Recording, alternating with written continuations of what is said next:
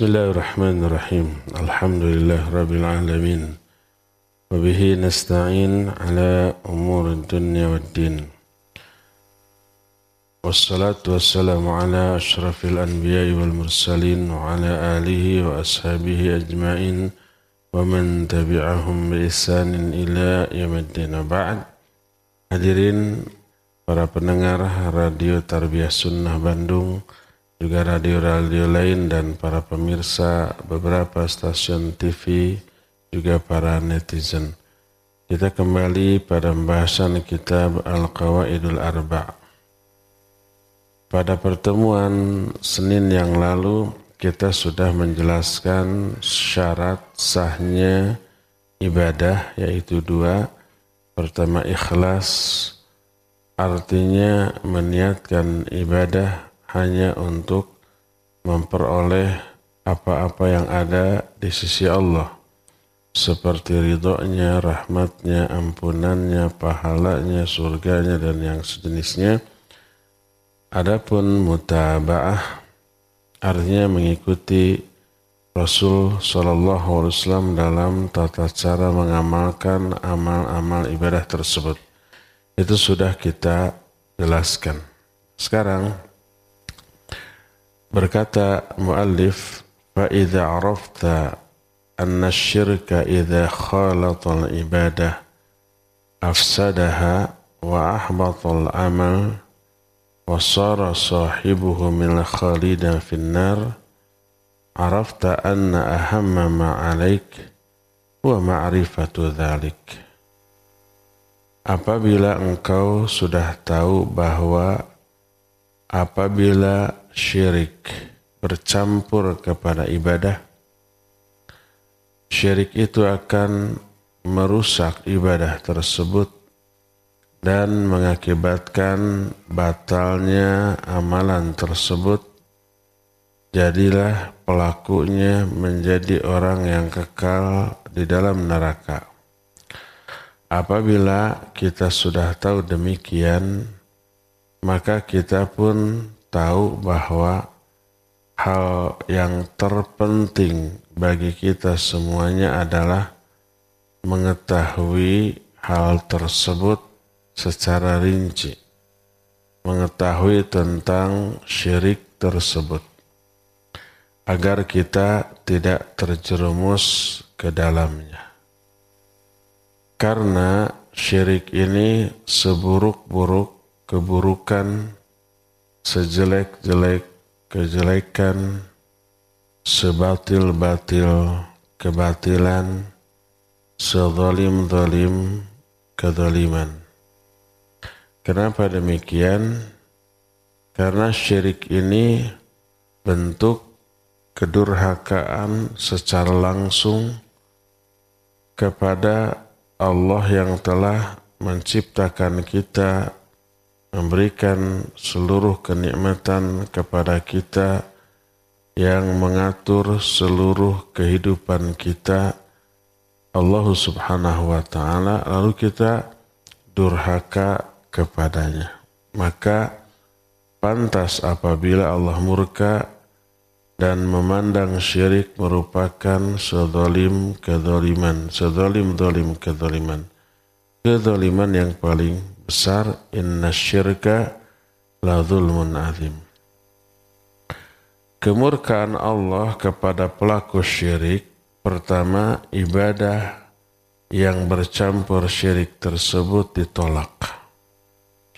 Kedua, seluruh amal ibadah yang pernah dilakukan secara ikhlas dan benar dihapus. Umpamanya kita selama ini sholat ikhlas, saum ikhlas, umroh haji berkali-kali, baca Quran, infak, sodakoh, lalu dapat pahala yang banyak. Tiba-tiba kita melakukan perbuatan syirik sekali saja, seluruh ibadah yang pahalanya banyak tadi terhapus, tidak ada sisanya. Berdasarkan ayat lain asyrakta layahbatanna amaluk. Ini firman Allah kepada manusia yang paling banyak pahalanya, paling bagus amalnya, paling ikhlas niatnya, yaitu Nabi Muhammad shallallahu alaihi wasallam. Kita tahu kehebatan ibadah beliau, keikhlasannya, tak ada tandingnya. Tapi kalau Nabi melakukan perbuatan syirik sekali, Allah ancam amal ibadah yang pernah dilakukannya dihapus. Lain asyrokta, kalau engkau, hai Muhammad, ber, berbuat syirik, melakukan perbuatan syirik, menduakan Allah dalam hal ibadah, layahbatunna amaluk, pasti batal, gugur, terhapuslah amal-amal kamu semuanya. Itu ruginya syirik. Itu pertama. Yang keduanya, syirik tersebut menyebabkan pelakunya diharamkan masuk surga dan ditempatkan di neraka di akhiratnya secara abadi, secara terus-menerus, tanpa ada hentinya, tanpa ada akhirnya. Sebagaimana firman Allah dalam surah Al-Ma'idah ayat tujuh puluh dua, innahu may yushrik billah faqad harramallahu alaihil jannah wa ma'wahun nar. Sesungguhnya siapa orang yang berbuat syirik kepada Allah, artinya berbuat syirik kepada Allah teh menduakan Allah dalam hal ibadah, kepada Allah ibadah, kepada selain Allah juga ibadah. Salatnya rajin, saumnya rajin, hajinya tiap tahun, baca Qur'annya sejuz sehari tamat, infak sodakohnya tidak kira-kira banyak. Tapi dia juga berdoa kepada selain Allah, menyembah kepada selain Allah. Itu namanya musyrik. Perbuatan yang disebut syirik, pelakunya disebut musyrik. Siapa orang yang berbuat syirik kepada Allah, siapa orang yang musyrik, faqad harramallahu alaihil jannah. Allah haramkan kepada orang itu untuk masuk surga. Haram masuk surga. Wa ma'wahun nar, dan tempatnya di dalam neraka. Ini kerugian kedua dari syirik. Jadi kerugian pertama, orang itu batal seluruh amal ibadahnya, pahala-pahalanya terhapus. Kedua, haram masuk surga. Ketiga, masuk neraka secara abadi. Keempatnya, seluruh uh, dosa syirik tersebut tidak akan diampuni. Sebagaimana firman Allah, innallaha la yaghfiru ayyushraka bihi wa yaghfiru ma duna dzalika liman yasha. Allah tidak akan mengampuni dosa syirik. Tapi selain syirik Allah ampuni, walaupun tidak ditobati. Jadi kalau umpamanya kita mati dalam keadaan tauhid, tidak pernah berbuat syirik, tapi kita banyak melakukan dosa, dosa besar. Mungkin kita suka dusta, mungkin kita suka gibah, mungkin kita suka mencela, menghina orang lain, mungkin kita suka fitnah, mungkin menyakiti, dan seterusnya, dosa-dosa besar. Atau melalaikan kewajiban. Sholat umpah dilakukan, tapi asal-asalan. Tidak khusyuk, atau tidak mutaba'ah, atau waktunya ditunda-tunda. Itu dosa, dosa besar.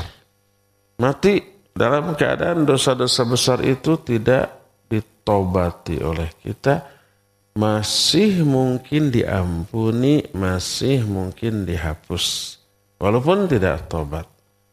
Oleh apa dihapusnya? Oleh banyak faktor penghapus dosa. Mungkin oleh pahala kebaikan kita yang banyak. Kita rajin infak, sedekah, rajin baca Quran, rajin zikir, rajin melakukan ibadah-ibadah lain. Itu menghapus dosa. Innal hasanati yudhibnas sayyiat. Kebaikan-kebaikan itu bisa menghapus keburukan. Atau mungkin saja dengan infak dan sedekah kita. Inna sedekah tutfi'u ghadabar rahman. Sedekah itu bisa memadamkan kemurkaan Allah. Atau karena doa orang lain yang mendoakan ampunan bagi kita. Ada orang lain yang pernah kita tolong. Dia merasa berhutang budi, nggak bisa membalas dengan kebaikan yang sama. Akhirnya dia mendoakan kepada Allah, ya Allah ampuni dosa si fulan. Itu dikabul doanya dan menyebabkan dosa-dosa kita terhapus, diampuni. Dan banyak lagi faktor penghapus dosa yang lain. Selain nanti ada syafaat di akhirat. Syafaat dari para malaikat. Syafaat dari Nabi Muhammad shallallahu alaihi wasallam, syafaat dari orang tua kita, syafaat juga dari anak-anak kita yang soleh, umpah dan soleh banyak. Nah, di luar semua itu ada rahmat Allah. Jadi ini yang dimaksud Allah mengampuni dosa selain syirik yang tidak ditobati oleh pelakunya. Tapi kalau dosa itu syirik, nggak bisa ditolong, nggak bisa dihapus oleh apapun. Kebaikan kita yang banyak malah terhapus oleh syirik. Syafaat juga tidak diperoleh dari siapapun. Malaikat enggan memberikan syafaat kepada orang yang berbuat syirik, orang yang Allah murkai. Para nabi juga begitu, orang lain juga, anak-anak juga tidak bisa membantu kalau orang tuanya syirik.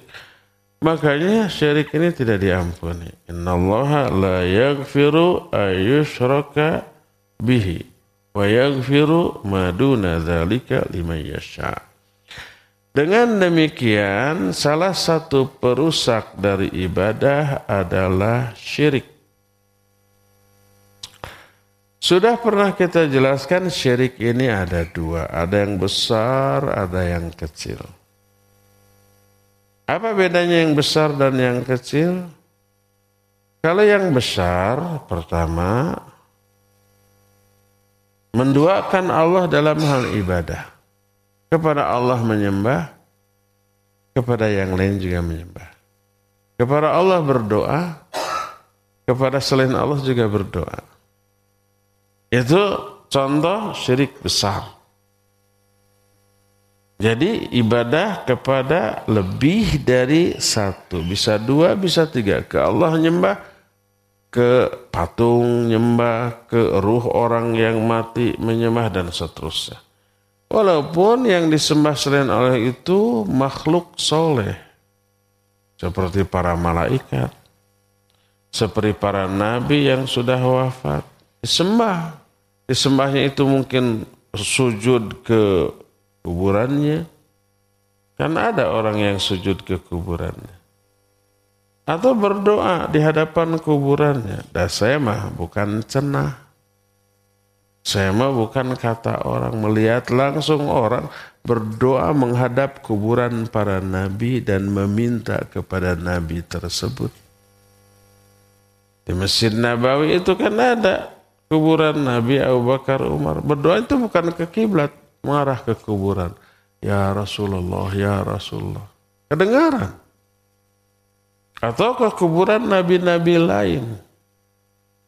Di Palestina itu banyak masjid yang di dalamnya diyakini ada kuburan para nabi dan diberi nama masjid tersebut dengan masjid Nabi tersebut. Ada Masjid Sulaiman.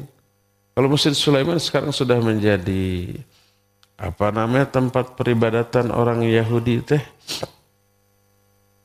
sinagog. Sudah jadi itu. Makanya kita larang jamaah kita masuk ke sana.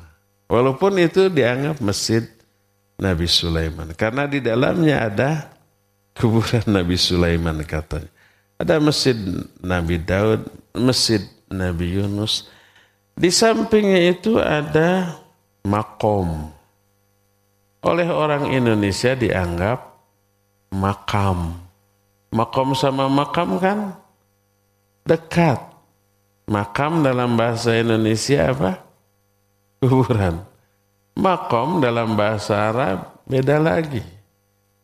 Bahasa kitanya monumen. Ada ngagunduk seperti kuburan besar, tembok, di naonan, dilapis, ditutup sama kain, gitu. Nah itu kuburan Nabi Yunus di Masjid Nabi Yunus. Adalah makam, makam Nabi Yunus. Dia tidak mengapa uh, me, me, membaca bahasa Arab dan bahasa Inggris. Bahasa Arabnya makam, bahasa Inggrisnya tomb, T O M B. Artinya eh, monumen. Kalau kuburan bahasa Inggrisnya grave. Bahasa Arabnya qabr. Di sana tidak disebut qabr Nabi Yunus, tidak disebut grave of Yunus, tidak. Tapi disebut tomb of Yunus atau makam Yunus. Maknanya monumen, bukan kuburan. Tapi oleh orang Indonesia dianggap kuburan. Akhirnya menghadap makam tersebut. Terus berdoa, wahai Nabi Yunus. Kedengaran oleh si D K M dijelaskan, hadha makam oleh syaluk qabr. Ini makam, bukan kubur. Tapi entah nu nerjemah kena salah, berananya angger we. Nah, banyak orang yang meminta ke kuburan para nabi dan berdoa bukan menghadap kiblat tapi menghadap kuburan dan meminta kepada si penghuni kuburan, berdoa bukan kepada Allah. Ini syirik. Syirik besar karena beribadah kepada selain Allah Subhanahu wa taala. Rusak sudah. Niat ke sana ibadah, tapi melakukan perbuatan yang merusak, menggugurkan, menghapus pahala seluruh ibadah. Sebagaimana firman Allah, lain asyrakta la yahbatanna amaluk. Kalau kamu berbuat syirik, batal semua amal-amal kamu, dihapus oleh Allah Subhanahu wa taala. Nah, ini dianggap syirik besar karena menduakan Allah dalam hal ibadah. Terus pelakunya murtad, keluar dari Islam. Karena inti dari Islam adalah kalimat tauhid la ilaha illallah. Tidak ada sembahan selain Allah. Dia hancurkan kalimat la ilaha dengan menyembah kepada selain Allah. Murtad, keluar dari Islam, dia sudah bukan muslim lagi. Ini yang disebut dengan syirik besar. Akibatnya yang tadi, seluruh amalnya dihapus, haram baginya surga, ditempatkan di neraka, dan dosa tersebut tidak bisa dihapus oleh apapun. Yang pertama. Kedua, syirik kecil. Syirik kecil itu menyembahnya kepada Allah. Ibadahnya hanya kepada Allah, tapi tidak kepada yang lain-lain. Hanya kepada Allah. Tapi niatnya dibagi dua. Ingin memperoleh penilaian dari Allah, ingin memperoleh penilaian dari manusia juga. Ingin dipuji oleh Allah, ingin dipuji oleh manusia juga. Ingin dibalas oleh Allah, ingin dibalas juga oleh manusia. Ingin memperoleh apa yang ada di sisi Allah, ingin juga memperoleh apa yang ada di sisi manusia, di tangan manusia. Pujiannya, penilaiannya, sanjungannya, bayarannya, uangnya, jabatannya, dan seterusnya. Nah, nyembahnya maka kepada Allah cuma niat. Menduakan niat. Sebagian untuk meraih apa yang ada di sisi Allah, sebagian untuk meraih apa yang ada di sisi manusia. Ini syirik kecil. Jangan tertipu dengan istilah kecil. Ah, berarti kecil mah nggak apa-apa. Walaupun kecil, tapi konsekuensinya, akibatnya fatal. Pertama, amalan tersebut ditolak, tidak diterima. Tapi tidak menghapus pahala amalan-amalan lain yang ikhlas. Enggak. Kalau syirik besar kan menghapus semua amal-amal yang lain. Ini syirik kecil mah hanya amalan itu yang ditolak oleh Allah. Allah mah mual karo'oh. Karo'oh ini enggak ada terjemahannya. Allah mah mual tidak akan apa ya karo'oh tuh ya. Tidak akan tertarik, tergiur oleh amalan yang buruk seperti itu. Allah menyatakan dalam hadis kursi, ana agna syurakai anis syirki, faman amila amalan asyraka fihi ma'i ghairi taraktuhu wa syirkahu. Aku ini zat yang paling tidak suka, tidak membutuhkan saingan, bandingan, tandingan. Maka siapa orang yang mengamalkan satu amalan yang aku syariatkan, tapi dia menyekutukan aku, menduakan aku dalam amalan itu dengan dalam hal niat, aku tolak, aku tinggalkan dia, aku tinggalkan perbuatan syiriknya, tidak akan dilirik, tidak akan ditoleh, tidak akan diperhatikan, tidak akan dibalas. Allah tolak itu amalan. Selain ditolak, diazab. Contoh, sholat. Sholat teh khusyuk. Berjamaah di awal waktu dengan imam. Mutabaah kepada Nabi shallallahu alaihi wasallam. Sesuai sunnah, khusus sampai nangis. Tapi ria, ingin dipuji, ada calon mertua tuh. Siapa tahu kalau melihat saya khusyuk sholatnya, bagus sholatnya, langsung diajak ke rumah, langsung akad. Umpamanya ya. Itu diazab. Selain ditolak, diazab. Fawailul lil musallin. Salah satunya dua ayat setelahnya. Alladzina hum yura'un. Yang ria. Ingin dipuji oleh orang. Jadi selain ditolak, diazab. Itu syirik kecil. Jadi kalau syirik besar menduakan Allah dalam hal ibadah, ibadah kepada Allah dan ibadah kepada yang lain. Kalau syirik kecil mentauhidkan Allah dalam hal ibadah, tapi menduakan Allah dalam hal niat ibadah tadi. Syirik besar pelakunya keluar dari Islam, murtad. Kalau syirik kecil pelakunya tetap Muslim. Dia tidak murtad, dia tidak keluar dari Islam, tapi Muslim yang berdosa besar. Kalau pelaku syirik besar menghapus seluruh ibadah yang lain, kalau syirik kecil mah tidak menghapus ibadah yang lain, tapi ibadah yang sedang dilakukannya, yang disertai dengan syirik kecil, ditolak, tidak diterima oleh Allah. Kalau syirik besar mah pelakunya haram, masuk surga, neraka selama-lamanya. Kalau syirik kecil mah masih bisa masuk surga, masih bisa terhapus, masih bisa terhapus. Terus masih bisa ke surga, masih. Mungkin langsung mungkin, mungkin ke neraka dulu mungkin, tapi tidak akan selama-lamanya. Tergantung kadar syiriknya dan kadar kebaikan yang dia lakukan di amalan-amalan yang lainnya. Nanti ditimbang. Amma fa amma man, man thaqulat mawazinu bahwa ya, dua-duanya baik syirik besar ataupun syirik kecil merusak amal ibadah. Kalau syirik besar merusak seluruh amal ibadah yang pernah dilakukan terhapus.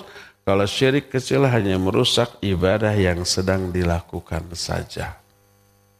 Walhasil dua-duanya adalah bahaya perusak dari ibadah yang kita lakukan. Rusak ibadah adalah syirik, baik syirik besar ataupun syirik kecil. Agar kita tidak termasuk ke dalam perbuatan syirik, baik yang besar juga termasuk yang kecil, maka kita wajib mengetahui kaidah yang menjelaskan tentang tauhid dan syirik ini. Kaidahnya ada empat yang nanti akan kita terangkan di pengajian-pengajian kita tersebut. Nanti seusai jeda kita langsung masuk ke dalam sesi tanya jawab. Wa sallallahu ala nabiyina Muhammadin wa ala alihi wa ashabihi wassalam. Mangga.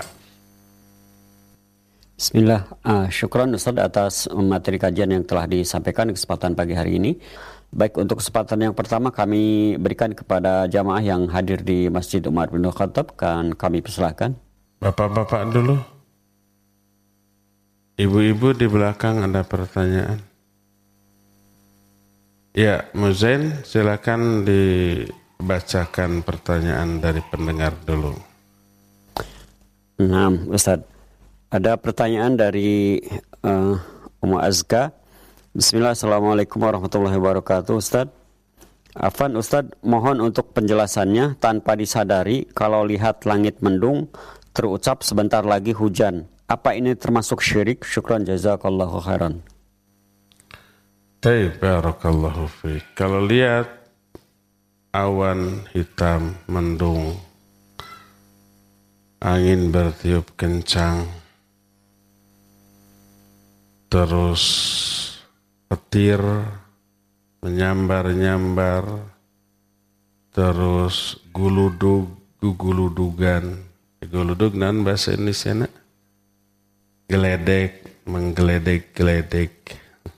Kita katakan itu akan turun hujan. Syirik tidak? Tidak, tidak syirik. Apa itu ramalan? Bukan ramalan tapi perkiraan. Berdasarkan pengalaman, sudah puluhan, ratusan, mungkin ribuan kali kalau awan mendung, langit hitam, angin bertiup kencang, petir menyambar-nyambar, biasanya setelah itu akan turun hujan.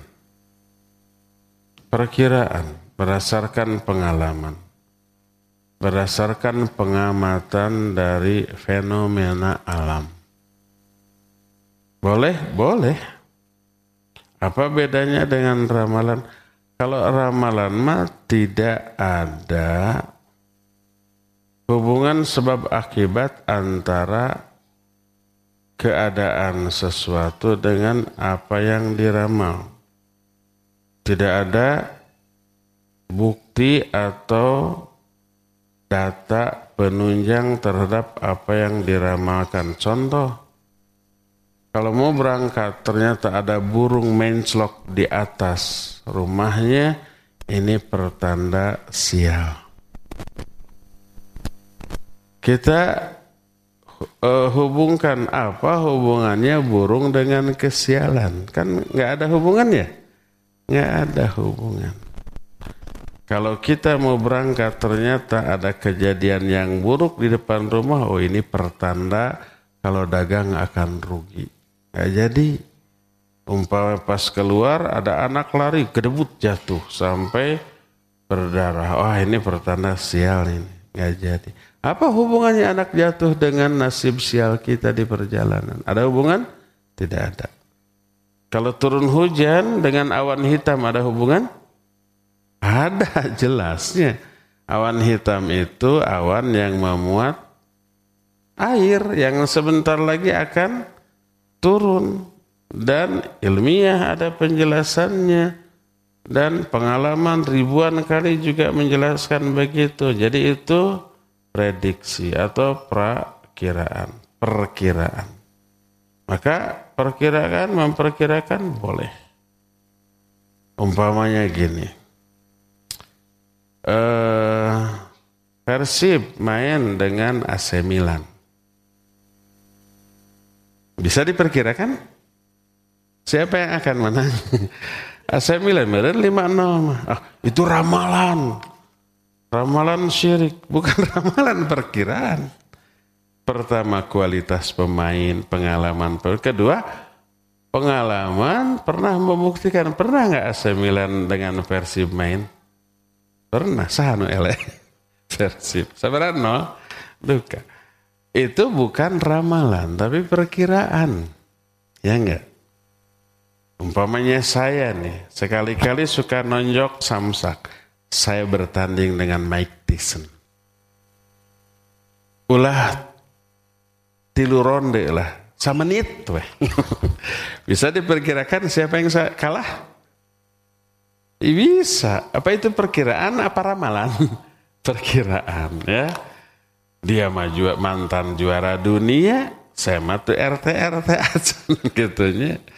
Nah, seperti itu. Jadi kalau ramalan tidak ada hubungan sebab akibat, tidak ada data penunjang. Tapi kalau perkiraan berdasarkan data, berdasarkan fakta, berdasarkan penjelasan yang ilmiah. Jadi mengatakan, wah ini mah akan turun hujan. Maka itu perkiraan.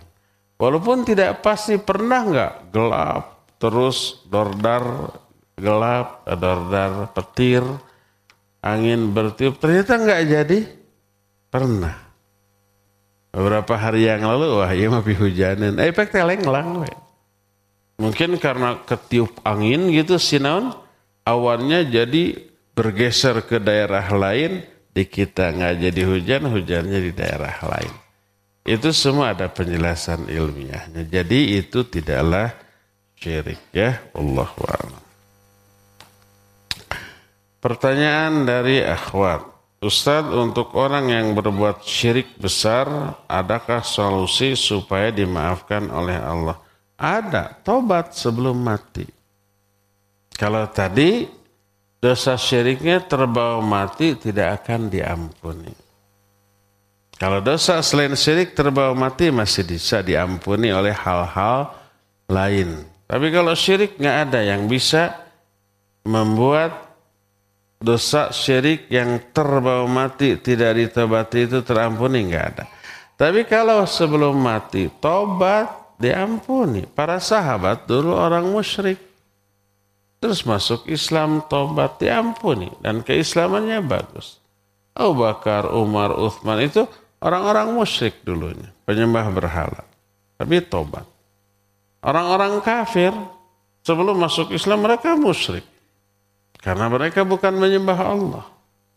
Musyrik.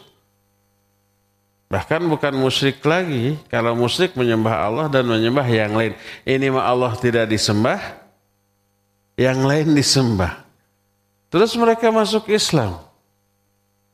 Tobat dari perbuatan syiriknya tersebut. Diampuni? Diampuni. Dihapus seluruh dosa-dosanya. Kalau tauhid bisa menghapus dosa, syirik bisa menghapus pahala. Jadi kalau seseorang pernah terjerumus dalam perbuatan musyrik dan ingin dihapus sebelum matinya, maka tobatlah dari perbuatan syirik tersebut, insya Allah terhapus. Itu solusinya.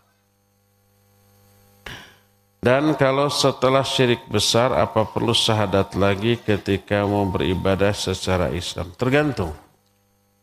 Kalau dia melakukan perbuatan syirik besar tersebut karena ketidaktahuan, disangkanya ini ibadah, ternyata musyrik.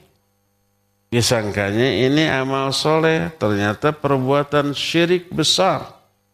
Karena bodoh, karena tidak tahu, maka dia tidak keluar dari Islam, dia tidak murtad, dan tidak harus bersyahadat lagi. Apa dalilnya? Dalilnya para sahabat dulu seperti itu pernah. Setelah mereka masuk Islam pada peristiwa Fathu Mekah, terus pulang ke Madinah membawa rombongan dua belas ribu orang. Termasuk orang-orang yang baru saja masuk Islam dari kalangan orang-orang kafir Quraisy Setelah ditaklukkan maka banyak masuk Islam. Pulang ke Madinah. Di tengah jalan melalui sebuah lembah namanya Hunain, yang kemudian dicegat tuh di sana oleh orang-orang kafir, kemudian terjadi perang Hunain. Sebelum itu dia meli, me, mereka melewati beberapa benda terbuat dari kayu pohon, tempat menggantungkan senjata-senjata orang-orang musyrik. Baik pedang, tombak, panah, perisai, pokoknya alat-alat perang. Kalau disimpan di tempat itu jadi sakti, jadi benda pusaka. Diyakini bakal apa namanya menang terus perangnya. Benda itu disebut Dzatul Anwat, model jimat di kita. Maka beberapa orang yang baru masuk Islam berkata, "Ya Rasulullah, ij'al lana Dzatul Anwat kama lahum Dzatul Anwat." Wahai Rasulullah, coba buatkan bagi kami Dzatul Anwat seperti mereka juga tuh punya Dzatul Anwat. Jadi minta agar Nabi membuatkan tempat khusus, tempat menyimpan pedang-pedang, tombak, panah, busur, pokoknya alat perang, agar jadi jagoan yang memegangnya. Apa kata Nabi sallallahu alaihi wasallam? Kalian telah berkata kepadaku seperti perkataan umat Musa kepada Nabi Musa, ij'al lana ilahan kama lahum alihah. Dulu umat Nabi Musa pernah berkata, buatkan bagi kami satu patung sesembahan. Satu aja. Sebagaimana mereka mau punya banyak. Nah, minta patung sembahan musyrik apa tidak? Musyrik. Itu minta jimat, minta Dzatul Anwat sama dengan begitu. Jadi para sahabat pernah meminta itu. Dan itu sudah terjerumus ke dalam perbuatan syirik. Tapi karena kebodohan, karena ketidaktahuan. Oleh Nabi dijelaskan itu syirik. Dengan kalimat tadi. Kalian telah meminta kepadaku seperti permintaan umat Musa kepada Musa. Buatkan bagi kami patung sembahan. Tapi Nabi tidak menyuruh mereka, kalian sudah murtad syahadat lagi. Enggak. Sudah dijelaskan gitu aja. Ini menunjukkan perbuatan syirik yang dilakukan karena kebodohan, ketidaktahuan, pelakunya tidak tidak otomatis langsung musyrik. Nah, adapun yang tahu, yang tahu nih, ini tahu musyrik. Tapi demi kepentingan dunia dia lakukan. Nah, ini keluar dari Islam. Contoh umpama seseorang ingin viral, ingin terkenal, atau ingin kaya raya, atau kalau umpamanya dia artis ingin laku keartisannya, kalau dia penyanyi ingin tarif nyanyinya sekali manggung naik, terus sehari bisa sepuluh kali gitu, lima kali saya ngebungar, akhirnya dia minta-minta ke Nyi Roro Kidul, ke Nyi Blorong, ke Nyi, Nyi Sahadei lah, ke kuburan-kuburan yang dianggap apa namanya eh, keramat, melakukan ritual mandi kembang di sana. Dia tahu itu syirik. Tapi pertama demi mengejar karir. Kedua juga kalau zaman kiwarima demi konten. Kontennya apa? Isi dari media sosial yang dia punya. Dia punya media sosial, mungkin channel YouTube, mungkin Facebook, mungkin macam-macam. Untuk mengundang followers, pengikut, maka bikin konten yang aneh-aneh. Agar kalau pengikutnya banyak, ribuan, puluhan ribu, apalagi ratusan ribu, akan dapat uang ya dari sana. Nah, demi konten dia bikin itu. Orang tahu itu salah. Sekarang aneh-aneh. Kemarin-kemarin demi konten ada orang yang kawin dengan domba, kambing. Jika sebelumnya istri pabalatak, sernu jara romlo boh gadis boh jandanya, ayo kambing dikawin. Aya di demi konten ngagajleng di kebun binatang, nyamperkan orang hutan. Apa yang terjadi? Dibedol ke orang hutan. Ada videonya, saya share kemarin. Dia ternyata dia lakukan itu demi konten, terus minta maaf, gitu kan? Ada lagi demi konten, ah macam-macam lah pokoknya mah. Nah, kalau demi konten, demi memikat followers di, di, di media sosial, dia melakukan ritual syirik.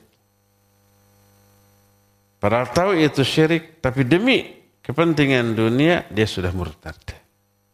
Karena melakukan perbuatan syirik secara sadar dan tahu bahwa itu syirik. Tapi demi kepentingan dunia, dia lakukan. Ya, itu syirik, murtad dari agama Islam.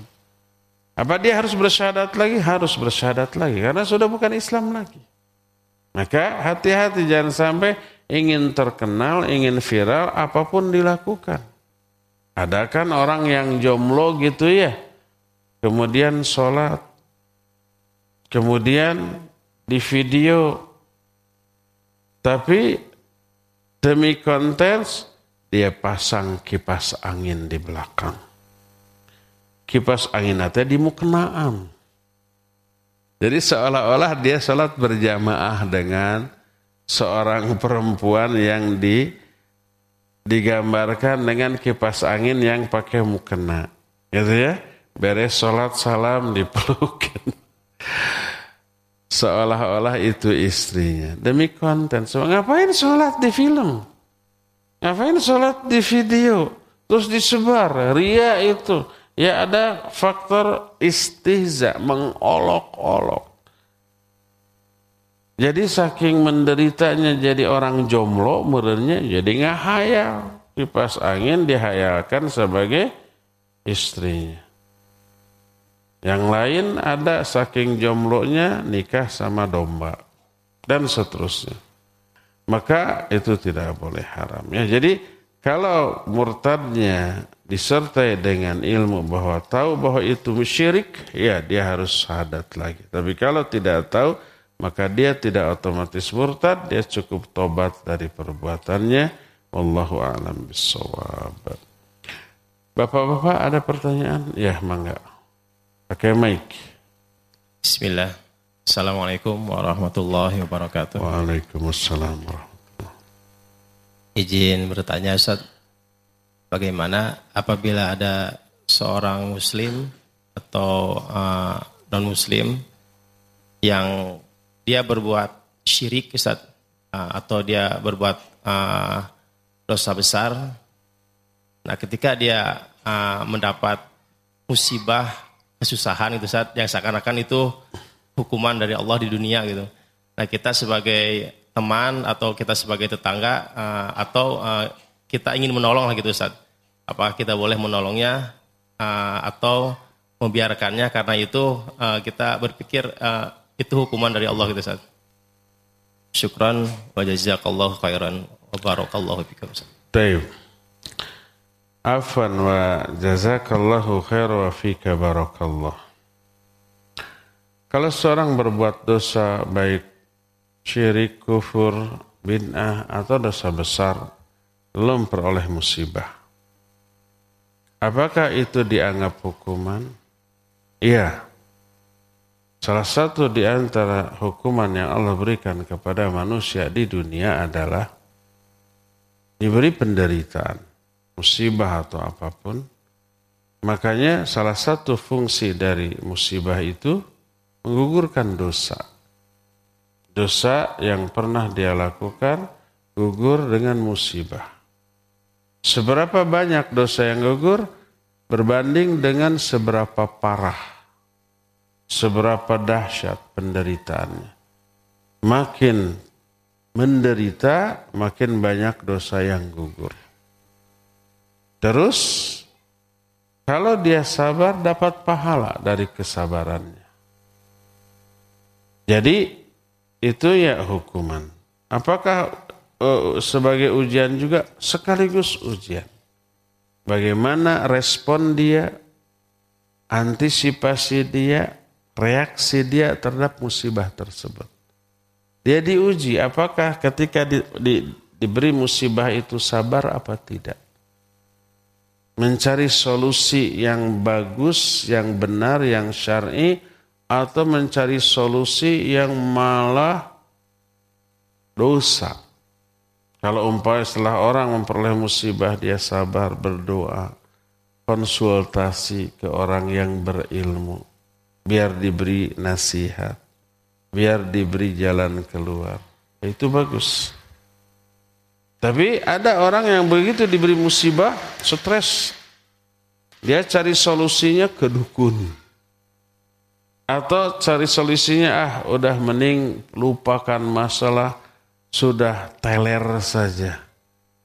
Dia pergi ke tempat mabuk, pergi ke tempat hiburan, pergi ke tempat-tempat dangdutan, sambil teler, sambil di, di, di, ditemani dengan perempuan-perempuan. Kan ada yang begitu?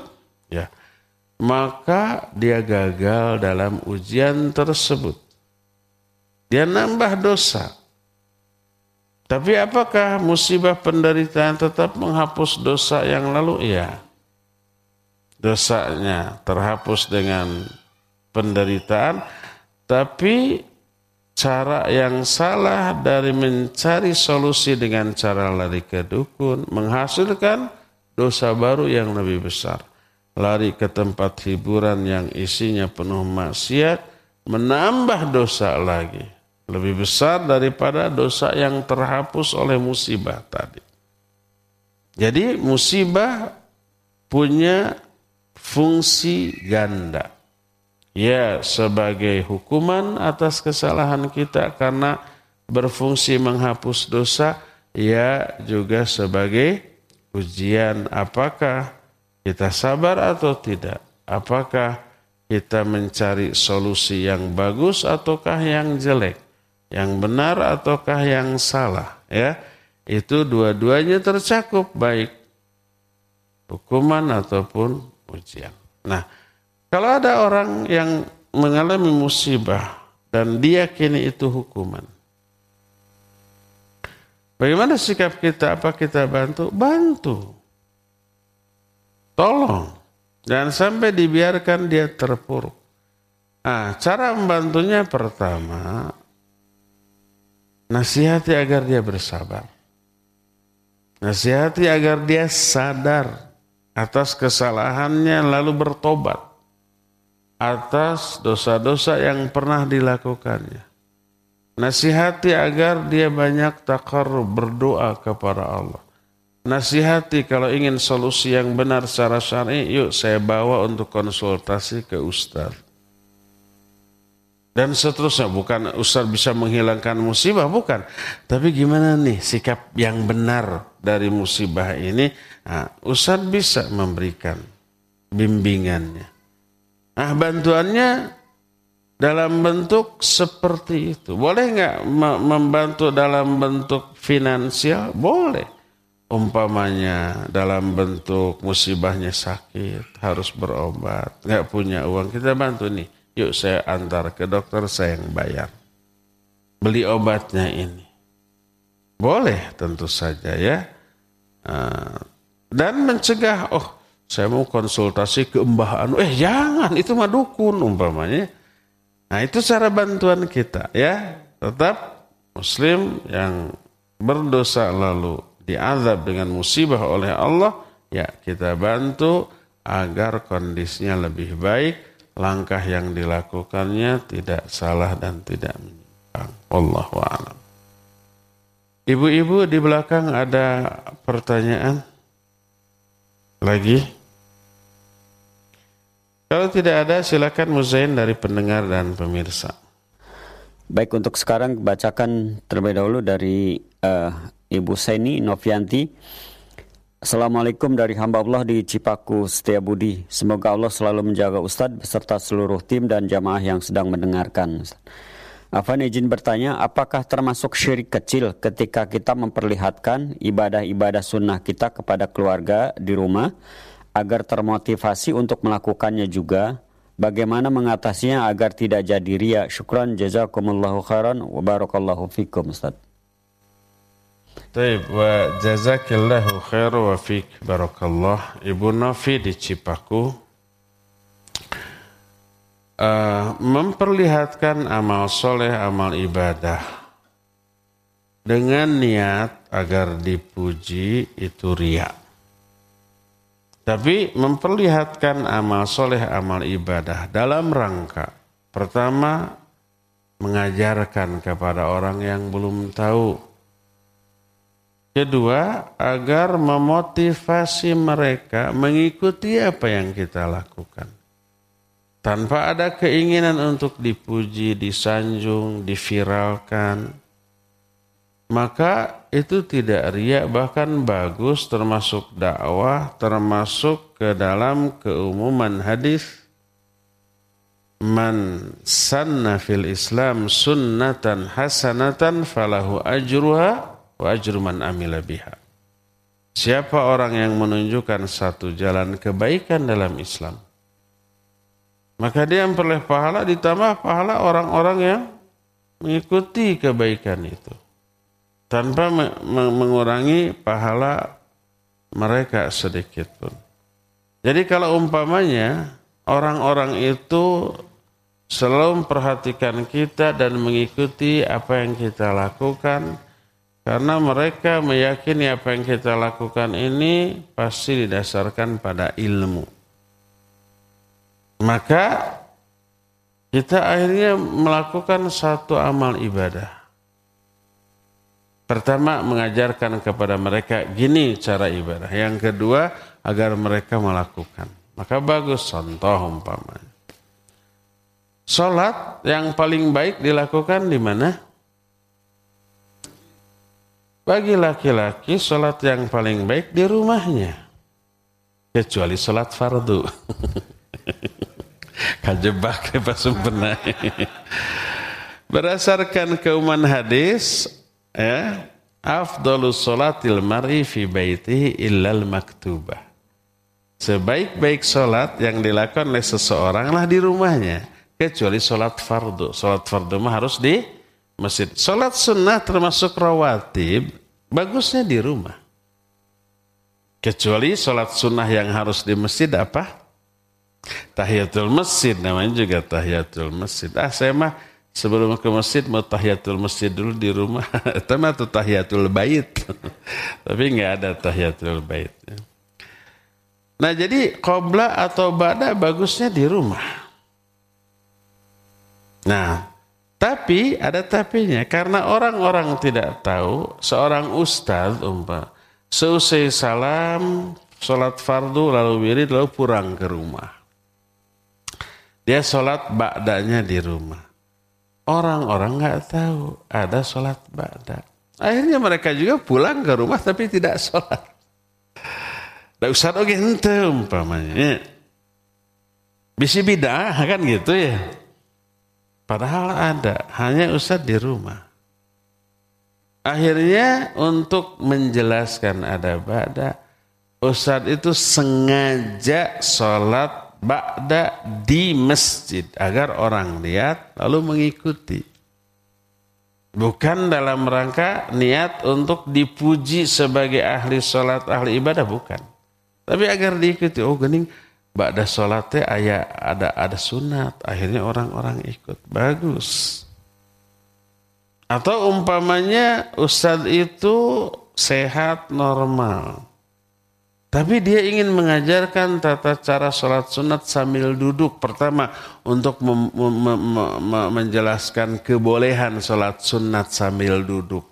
Walaupun mampu sambil berdiri. Kalau sholat sunat boleh. Cuma dapat pahala separohnya. Kalau sholat fardu nggak boleh selama dia mampu berdiri. Kedua, untuk menjelaskan bagaimana cara sholat sambil duduk. Akhirnya ustaz sholat sunat sambil duduk. Duduknya bersila. Tapi ketika sujud, sujud. Ketika ruku hanya tunduk. Pas sujud benar sujud. Duduk di antara dua sujud biasa iftirash. Pas nanti berdiri lagi duduknya sila. Dilihat oleh jamaah. Akhirnya tahu aja jamaah teh bahwa boleh sholat sunat sambil duduk dan caranya begitu. Itu bagus, boleh. Dan dapat pahala dakwah. Dapat pahala memberikan contoh yang baik yang kemudian diikuti. Dia dapat pahala untuk dirinya, dapat pahala dari amalan orang-orang yang mengikutinya tanpa mengurangi pahala orang yang mengikutinya sedikit pun. Ya, jadi boleh dengan catatan tidak ada keinginan untuk dipuji, disanjung oleh orang yang mengikutinya. Demikian Bu Novi ya, ya cukup sampai di sini. Insya Allah kita lanjut kajian ini di hari Senin yang akan datang. Nanti jam delapan pagi ada kajian kitab Ad-Da'wah Da'wah, tapi tidak di masjid sini, di studio. Jadi dengarkan aja di radio atau di uh, internet atau di beberapa T V ya. Cukup sampai di sini. Subhanakallahum bihamdik. Asyhadu alla ilaha illa anta. Astaghfiruka wa atubu ilaik. Walhamdulillah rabbil alamin. Wassalamualaikum warahmatullahi wabarakatuh.